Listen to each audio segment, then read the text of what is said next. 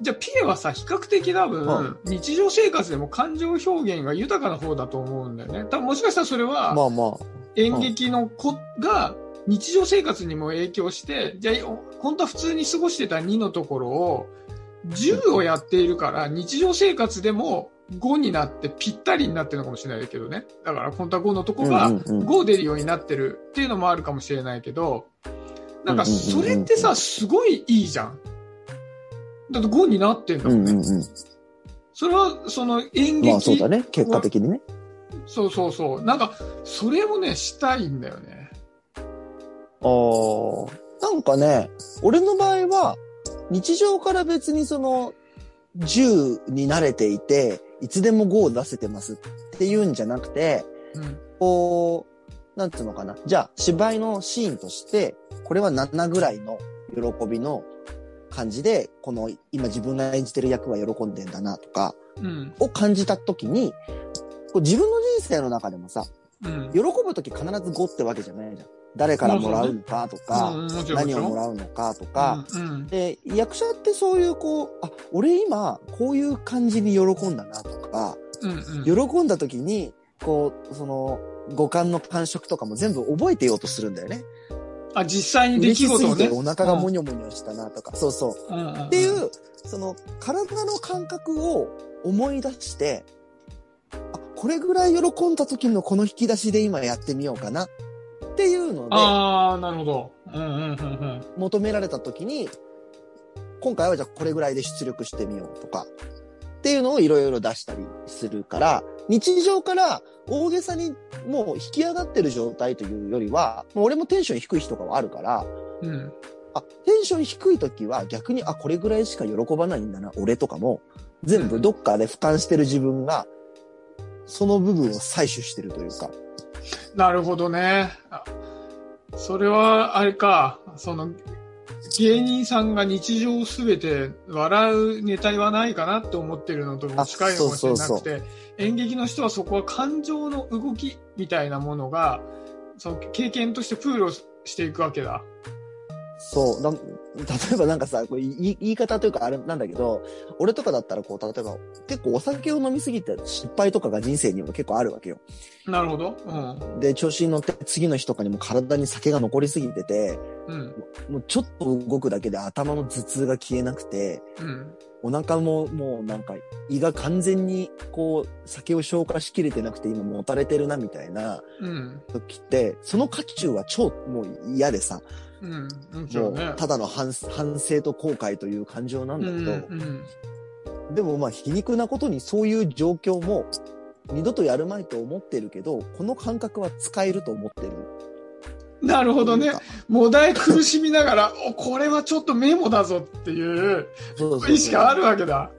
すげえな、それ。39度5分の、そう、39度5分の熱で寝込んで死にかけててもその感覚があるんだよね。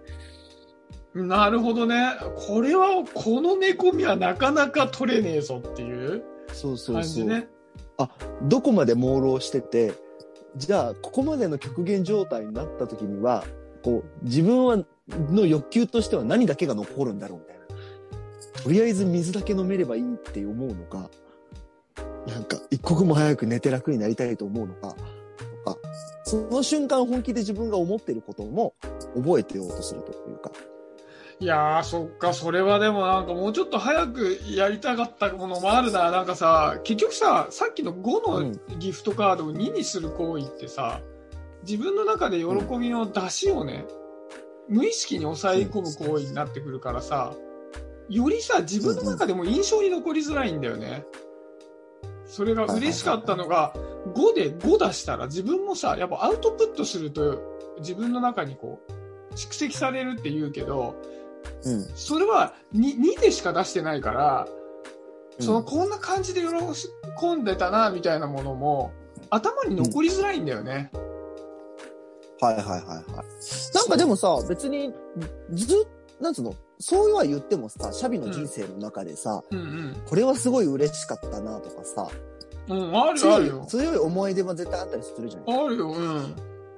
なんか、そういう時に、そ、それってどんな思い出だったのかなとかを、うん。事細かに覚え出してみると、うんうんうん。意外と記憶って頭の中の、あの、知識としての情報よりも、なんか結構こう、なんていうのかな、夕焼けがどれぐらいの色だったとか、うんうんうん。この時ってこの匂い、まあ、よくあるのはさ、雨の匂いとかがすると、うん。小学校の頃の帰り道の、この時の雨の匂いにこうなんか紐づいて、それまで全く覚えてなかったのに思い出すとか、うんうんうんうんなんか結構そういう五五感がいろんなことを覚えてくれてたりとかするんだよね。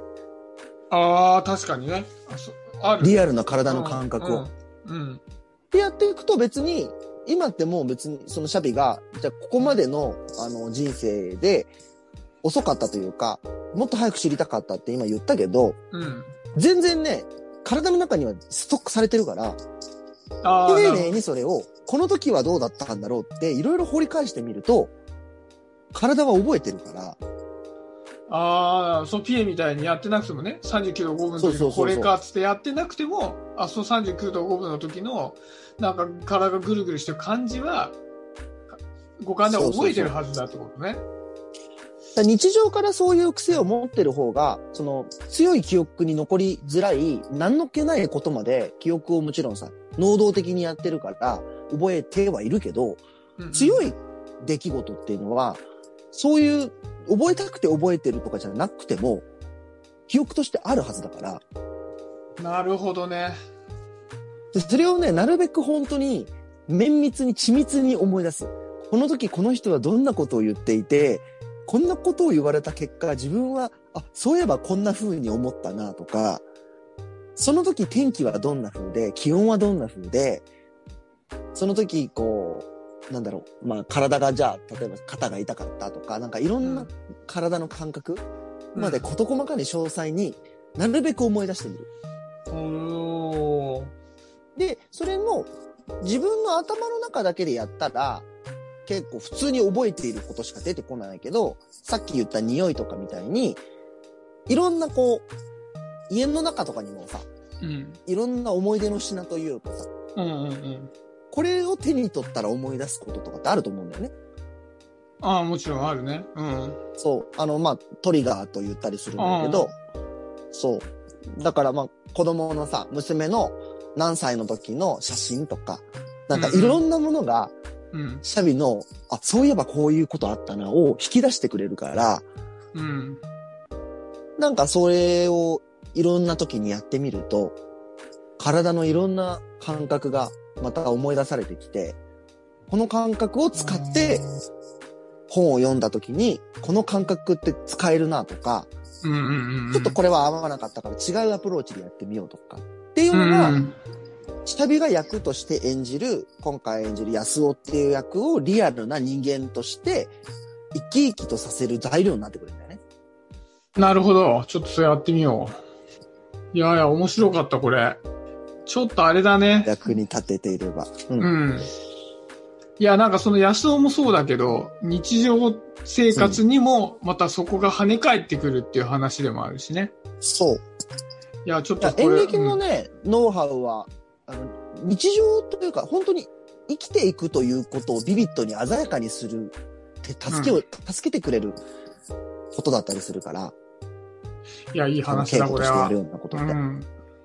なので、いろいろとお役に立てれば、こっちとしても、それはとても興味深いことなので、シャピがどう変化していくかは。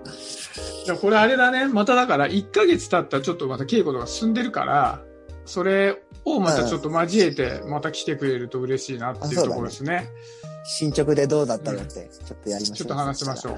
じゃあそんなことでじゃあ今日は締めさせていただこうと思います。はい今日はありがとうございました。はいはい。じゃあそはい。お邪魔いたしました。はい。バイバーイ。お疲れ様です。ありがとうございました。